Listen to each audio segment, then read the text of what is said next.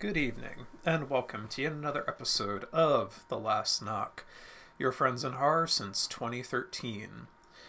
Part of the Strange Society Podcast Network. Go to at StrangePodNet on Twitter for all your macabre podcasting needs. My name is Johnny Num.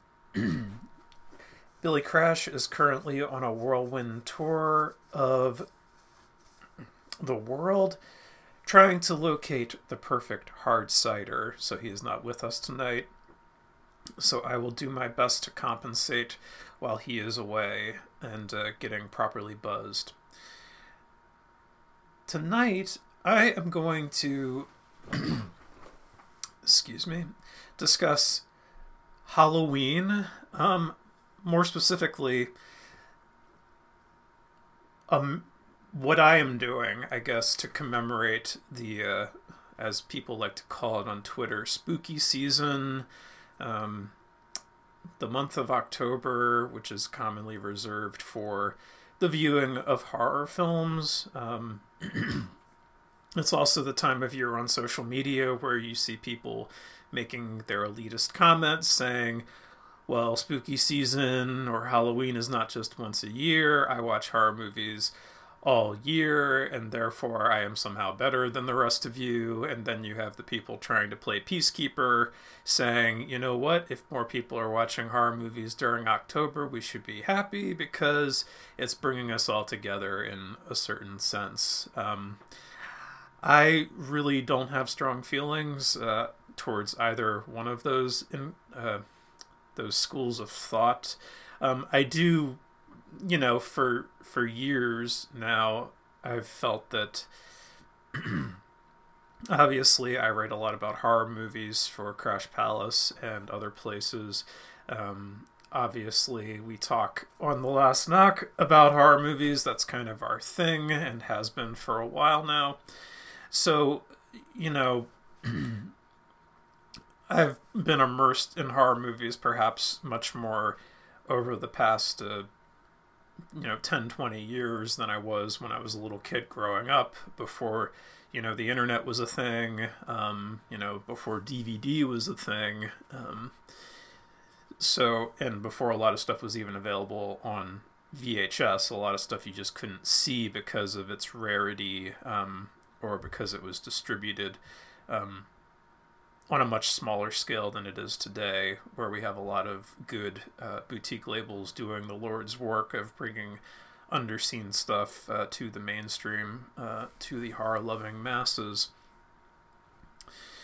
So I guess something I've taken for granted for a while, I guess, and ever since sort of the VHS days and the watching horror movie marathon thons on uh, regular TV days went away, was yeah, I was always just watching horror movies all the time throughout the year, just as a general practice slash interest. Um, so I, I never really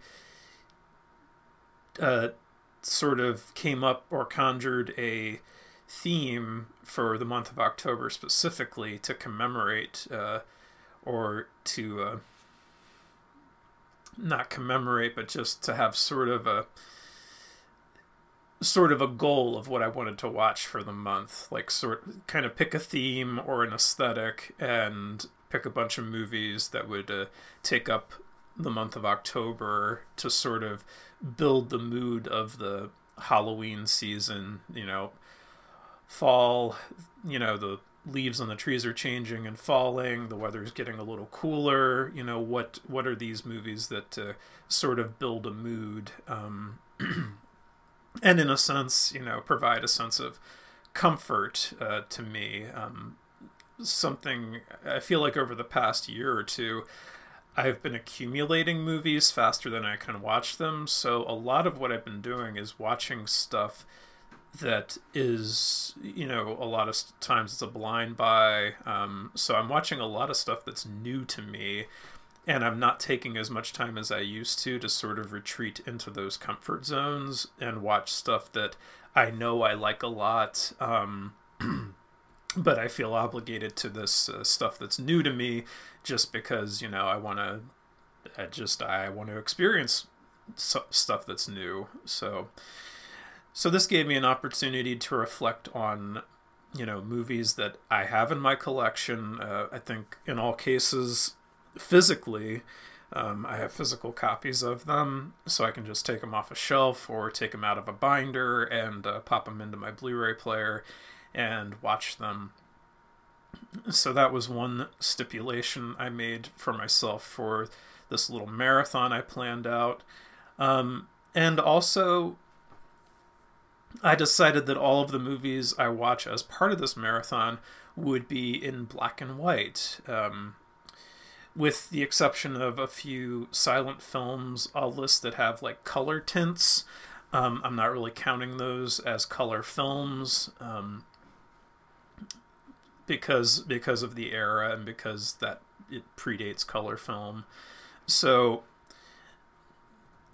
so that was kind of my goal and there were some, there were some black and white movies I'd been thinking about watching for maybe a couple of months or rewatching and part of the reason I came up with this uh, idea of this marathon which I'm calling Numboween and we can see if we can turn that into a trending hashtag is because hey, I wanted to watch this, you know, I wanted to watch Mickey Keating's Darling, which I hadn't watched in a bunch of years. Um, I wanted to rewatch Diabolique, which I probably haven't seen in close to 10 years. So movies like that, which I like have really strong feelings or had really good experiences or, uh, you know, unsettling experiences watching, I wanted to just kind of return to them and to that kind of, you know, off kilter comfort zone. So basically, what I'm going to do for this episode of The Last Knock after this lengthy, lengthy preamble is go through the list of the movies I picked for the purposes of my viewing horror viewing pleasure this month. And I an additional thing I decided to put on myself for this is to break the movies out into chronological order. So I start with the oldest movies on the list, which uh, go back to the 1920s, and I work my way up to the 2010s. Um, the last movie on my list is from 2019. So it was interesting to go through my personal collection and just see what was in there. Um, you know, there are some movies, or like I said, movies that I really are really well loved by me and I've seen a bunch of times. Uh, some movies um, are blind buys, which I have yet to watch, so this will be a first time viewing experience. Um, so it'll be an interesting mix. Uh, largely the largely the list is made up of movies I've seen before and have watched many times, or maybe have just watched once and have been kind of looking to revisit.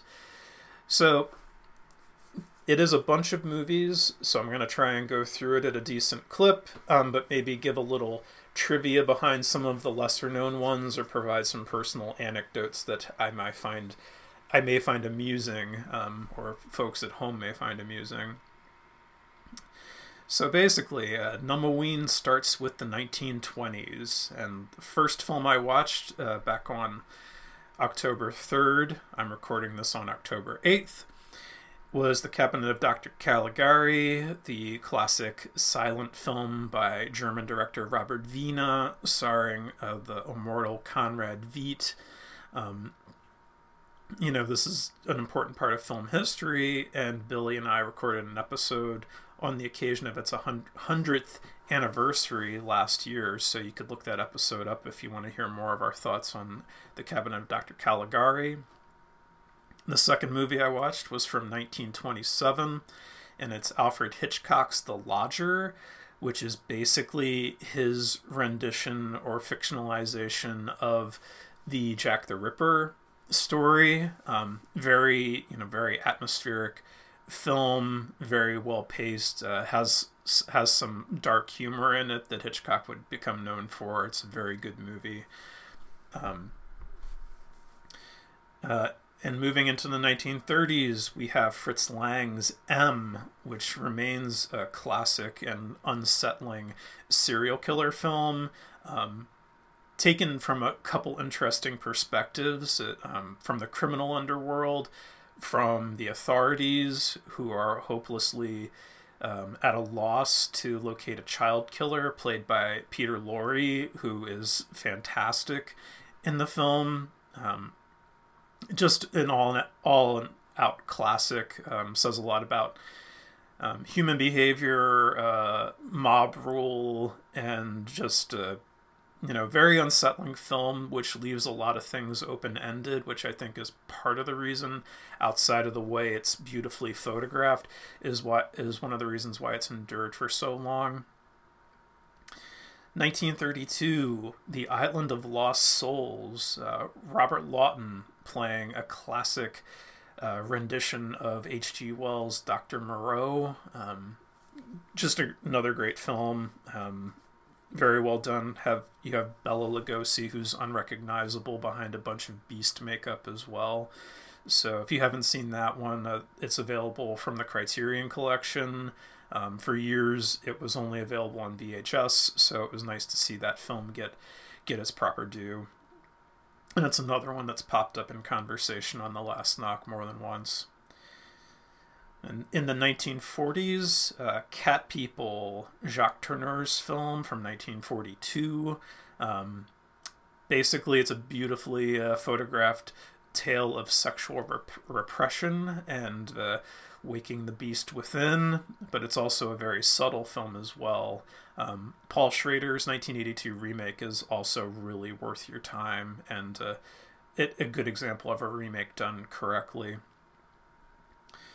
From 1945, the British horror anthology Dead of Night, which is, I think, one of the great anthologies in all of horror. Um, last night I watched VHS 94 and I am just reminded of how like a lot of modern day anthologies just do not have the same sense of cohesion and uh, joining all the plot threads together and the story threads together the way anthologies of yesteryear did. Um, so if you want to see a horror anthology done right, um, with a sense of humor and with a sense of cohesion, Dead of Night, definitely check it out.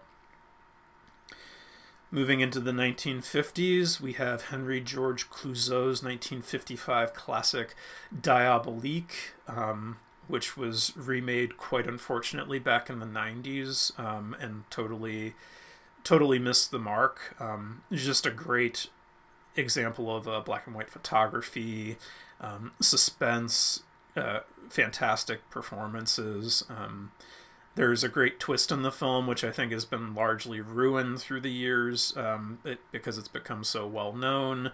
But it's really worth the journey for the craftsmanship and just the level of detail that uh, Clouzot exercises in his filmmaking. The next film is a film I have not seen, um, but there's a story behind that. Um, it's the Zombies of Mora Tau. That's T A U. It's part of Arrow Video's Cold War Creatures box set that came out recently. And my decision to put this as part of the marathon was the fact that I rented this movie on VHS from our local Blockbuster uh, on East Market Street in York when I was really young because, you know, I was into horror movies, but of course I couldn't rent any R rated stuff, so I was often looking for like these black and white movies that my dad would let me rent. So I rented this movie from Blockbuster, tried to watch it, it got the VHS got stuck in our VCR, and I don't remember how we rectified the situation. I think uh, either we had to call someone who did VCR repair or someone from Blockbuster came out and actually somehow got the video out of our VHS player. So, um, so the thing is, I never saw this movie, um, and I don't know that it was really even very available outside of that VHS version up until now. So that's why I put that one on the list. Um, I haven't really heard good things about it, but uh, it'll be interesting to finally watch it after all these years. The next movie is also a movie I've never seen before, um, and it's the French version of Jack the Ripper, um, put out by Severin Films. Um, I know nothing about this version of this telling of the Jack the Ripper story, so I'll be interested to see what this is about. So, moving on to the 1960s, a film I mention often on the podcast again is uh, George Franju's Eyes Without a Face, um, which is just one of my favorite horror films of all time. Um, a really emotional, uh, creepy journey um, about obsession, and uh, it's, it's got a very tragic feel to it, which I really, which really resonates with me. So you can hear about that probably on any of our other episodes. Next film, also from 1960, is The Flesh and the Fiends, which I believe is a telling of the Burke and Hare story. Um, this is a film I watched years ago. A friend loaned me his uh, VHS copy under the title Mania, and I believe it was cut, and of course, it was also um, recorded in the inferior EP mode, so the picture quality was pretty crappy. I remember very little of this film, but it does star Peter Cushing and uh, Donald Pleasence, um, so I'm very interested to rewatch it uh, on the Kino Blu ray. Uh, next film I have is Jack Clayton's 1961 effort, The Innocents, which I think is one of the creepiest and actually scariest horror movies ever made um, still deals with some taboo subject matter. It's uh, based off the novel The Turn of the Screw by Henry James. Um, this was a film that they showed a lot when I was younger on AMC, back when AMC was commercial free and actually showed movies, movie classics, and had the little uh, beginning intro by Bob Dorian and then the outro by Bob Dorian with a little trivia thrown into the mix. So that's a film from that's uh, been around and I've been aware of since my childhood. Um, and maybe the fact that it centers around two uh, children also kind of has some additional resonance uh, from that time that's carried over into my adult years. The next film on my list, and this may uh, puzzle some folks, but uh, I just it's a film I've been thinking about lately in relationship to another film that I have included on this marathon, and that's last year at Marienbad. Um, and this is a French film which is not categorized classically as a horror movie, but it's just a very eerie film um, ab- about memory and perception.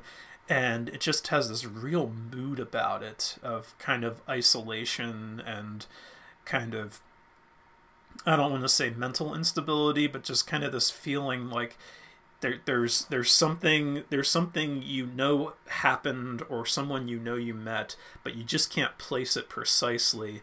So it leads you to kind of distrust your uh, perception of things. So I think it kind of qualifies in, in a slightly paranoid kind of way as a horror film, and it's just simply a beautiful film with. Uh, the luminous Delphine Seyrig, who uh, starred as the Countess Bathory in Daughters of Darkness 10 years later.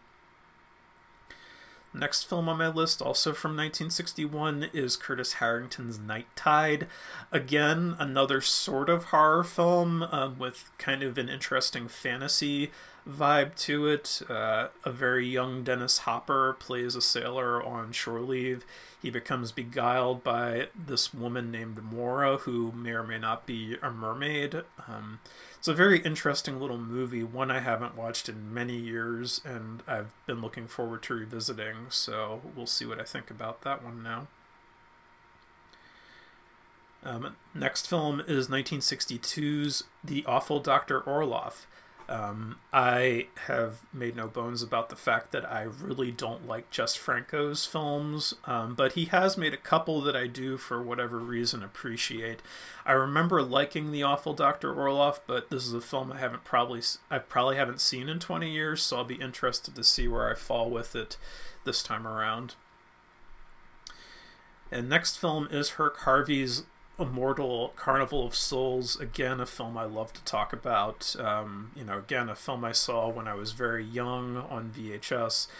And this is a film I think shares parallels with the Last Year at Marienbad, uh, from kind of the looming facade of the carnival um, to sort of a, a main character who can't quite find her place in the world or kind of feels detached in a metaphysical sense from the reality around her. So I think those two films would make a good double feature in all honesty and I'm looking forward to watching Carnival of Souls again because it's one of my favorite horror movies.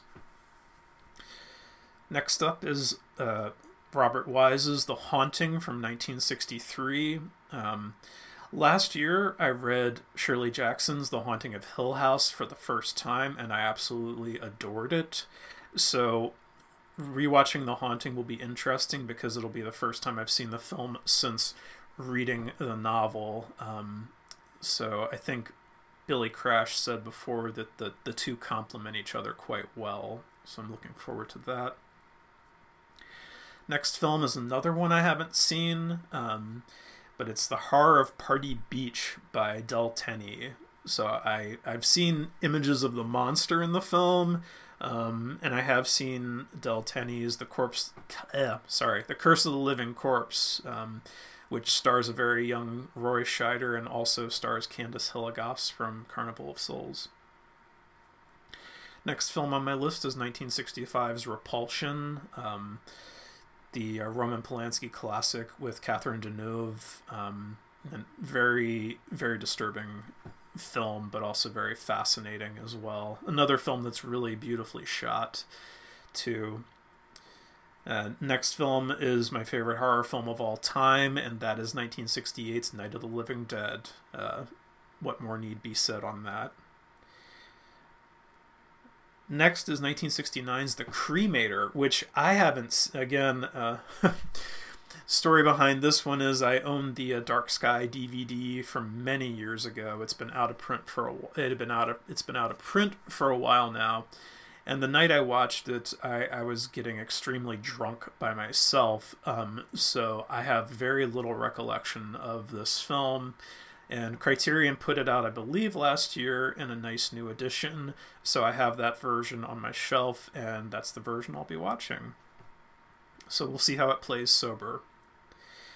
From the 1970s, the only film I have is David Lynch's Eraserhead, but again, it's one of my favorites. Um, you know, again, a very mysterious, ambiguous film. Um, and you know there's a lot that's already been written and said about it so i won't bore you with my thoughts here moving on to the 1980s um, again another film. That's been a long time since i've watched it is guy maddin's tales from the gimli hospital. And this is a film that probably a little like night tide i don't think is particularly generally classified as horror, but it's just a very strange film that sort of takes the approach of of a, of a silent film, of a silent movie, kind of with the color tints going on, and just serves to uh, make kind of a smorgasbord of unusual imagery and uh, storylines. Um, I believe, yeah, I actually believe it is it is an odd. It has actual dialogue in it. It's not silent, but it's it has a very uh, silent film kind of quality to it, which I, I appreciated, um, or at least I recall appreciating. So it'll be interesting to revisit that one, of course. And I believe this one is in black and white. Um, last year, for a belated birthday gift, Billy got me Arrow's uh, box set. Um, I have not seen any of that director's movies, but he's the guy who did the two Tetsuo films. And I put uh, Tetsuo the Iron Man on my list because I have yet to watch it, and I've heard so much about it through the years um, as as a body horror extreme kind of film. So I'm going to check that out. Um, finally, some would say. All right, so moving on to the 1990s, I have Singapore Sling um, from 1990. This is a very unusual sort of noir feeling film. Um, combined with elements of surrealism and horror. Um, you know, it's just very bizarre tale of a mother, a demented mother, and her daughter who take in this mortally wounded man who I believe is looking for looking for a wife or a lover or something like that, and winds up sort of engaged in this twisted sort of head fucky game with the mother and the daughter. Um, it's a, again a very stylish film. Um, you know, people have sort of uh, said as a positive thing that it's extremely disturbing, sick as fuck or whatever. But it's one of those movies where it doesn't sort of it doesn't doesn't seem to really rub your nose in the exploitative elements. Instead, sort of elevates them to a more artistic, fascinating place. I think so. Really interesting movie. Um, next film is the French movie Man Bites Dog. Again, a film that maybe isn't considered flat out horror. Um, it's one of the earlier and also more no- notorious examples of the found footage film. It's basically uh, a French documentary crew is following around uh, Benoit, Benoit um, who is a serial killer as he goes about his routine in uh, in Paris. So it's a, it's a very violent film. Uh, there's some humor to it. There's some really disturbing stuff that happens, especially as the film crew grows more corrupted. Um, so I wanted to thank uh, friend of the show um, and director of Human No More, Chris Broadstone, for uh, sending me his Criterion copy of the film recently. I was very pleased to get that in the mail, and uh, especially since I believe it's out of print now. So it'll be, again, like I'm saying a lot tonight, it'll be interesting to revisit that one. I think that qualifies more as kind of a true to life horror film, even if it's not categorized within the realm of straight quote unquote horror. And the next movie I'll be watching from the 90s is The Addiction from Abel Ferrara. Um, this is a film I heard a lot about before oh, watching it for the first time. And I got to admit, uh, after that first viewing, I wasn't quite sure what to make of it. Again, you know, beautiful black and white cinematography. It does have that definite Nicholas St. John script, uh, Abel Ferrara kind of attitude to it. Um, you know, great cast with uh, Lili Taylor, Annabella, Annabella Sciorra, and uh, Christopher Walken. Um, you know, it's a vampire story set in the modern modern day New York City. Um, yeah, I think there's lots of things to recommend about the film, but I, I want to watch it again to see if I can extract um, a little more appreciation uh, from it um, this time around. So. I did not have any movies from the 2000s, so I'm sure there were black and white movies made during the 2000s. I just don't seem to have any in my collection, so that is a gap in this marathon.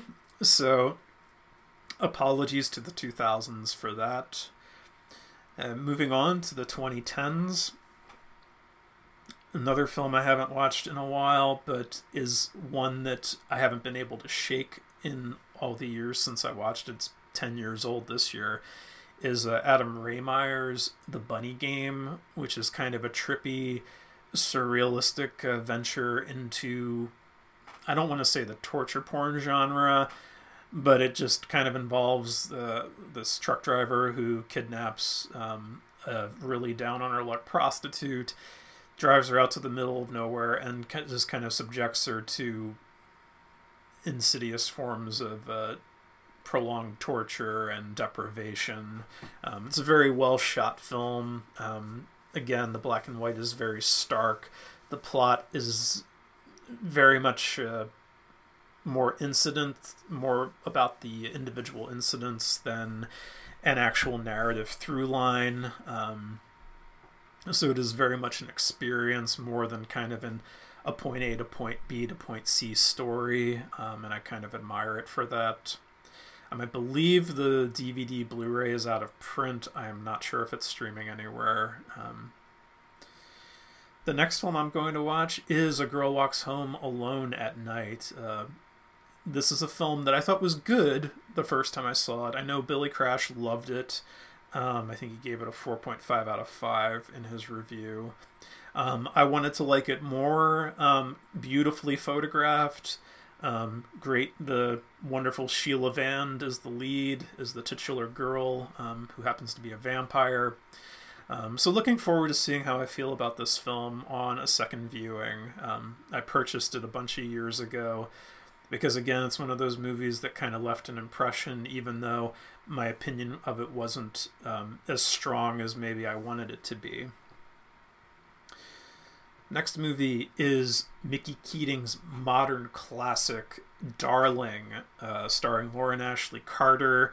Um, this is just a fantastic. Uh, I don't want to call it a throwback, but it kind of is. Um, there's shades of Carnival of Souls. There's shades of Repulsion running through this thing. Um, beautifully shot film. Um, I think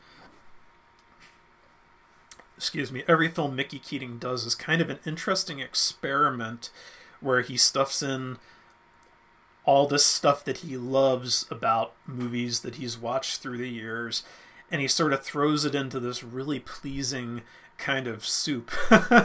Kind of like uh, just everything everything everything kind of thrown in and it just it just comes off wonderfully. Um, you know it's a very it's a very moody piece. Um, great performance by Lauren Ashley Carter, who really carries the film.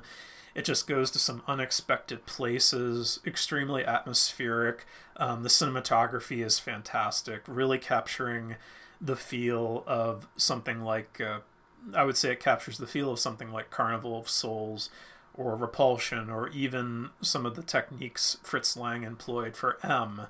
Um, it's really that good. Um, but it requires patience and if you don't if you're not a fan of ambiguity you might want to stay away from it but if you do like that sort of stuff it's it's a beautiful film to behold. I think it's great.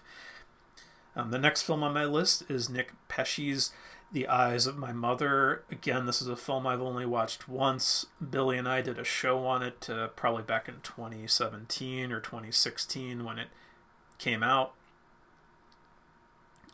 But that being said, um, it's another movie like the Bunny game that kind of left a strong impression on me. So there are certain scenes that you can't unsee from that film, whether you want to or not.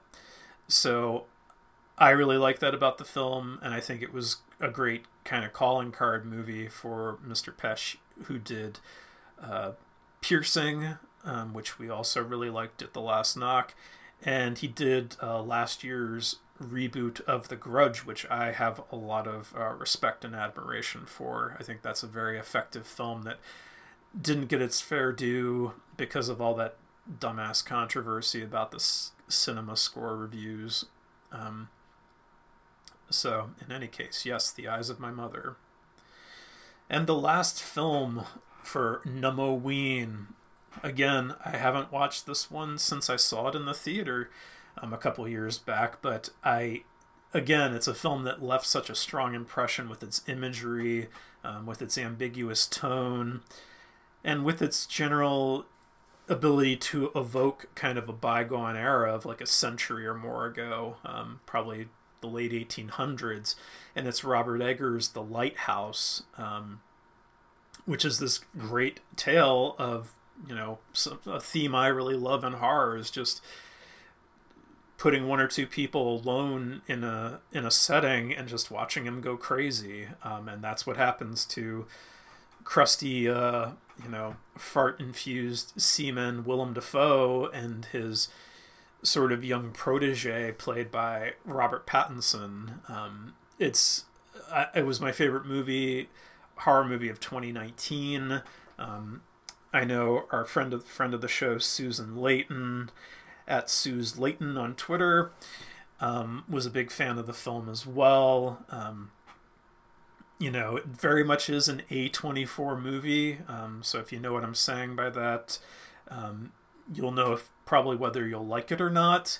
but I thought it was great. Um, I, th- I think it really did a great job of doing what it set out to do. There's elements of mythology, fantasy, um, sort of like Night Tide and other things, or even the Tales from the Gimli Hospital, sort of thrown into this perfect stew of a film, which uh, does so many things right and really creates such a fantastic mood and has a really dark and effective sense of humor running through the whole thing too. Um, I, have often said that I think it's really uh, powerful when a film can make you feel like you're losing your mind alongside of the protagonist or protagonists in this case, and The Lighthouse is a fine example of that. So, yeah, definitely check check out The Lighthouse. Uh, that is my list of films uh, in chronological order for hashtag Numboween. Um, just for anybody who's keeping track at the moment, uh, I'll probably be watching Diabolique tonight. Um, I have a three day weekend coming up, so here's hoping I can get a few more movies in uh, during the course of that. I don't really have any plans. So, in any case, uh,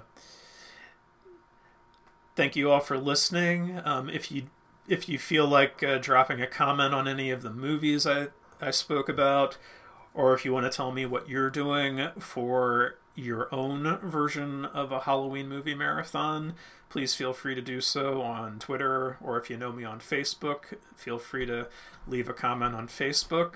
Um, yeah, so it'll it's it's nice to have a theme, um, a themed marathon to work off of for the Halloween season, and it's sort of giving my viewing a sense of purpose that it might not have had so much otherwise. So, so thank you all for listening. Uh, you can find me on Twitter and Letterboxd at Johnny Numb. There are no H's in those Johnnies.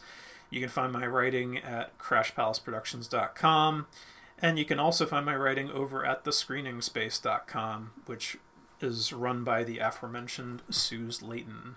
So thank you, everybody. Uh, happy Halloween, and we'll talk soon. Goodbye.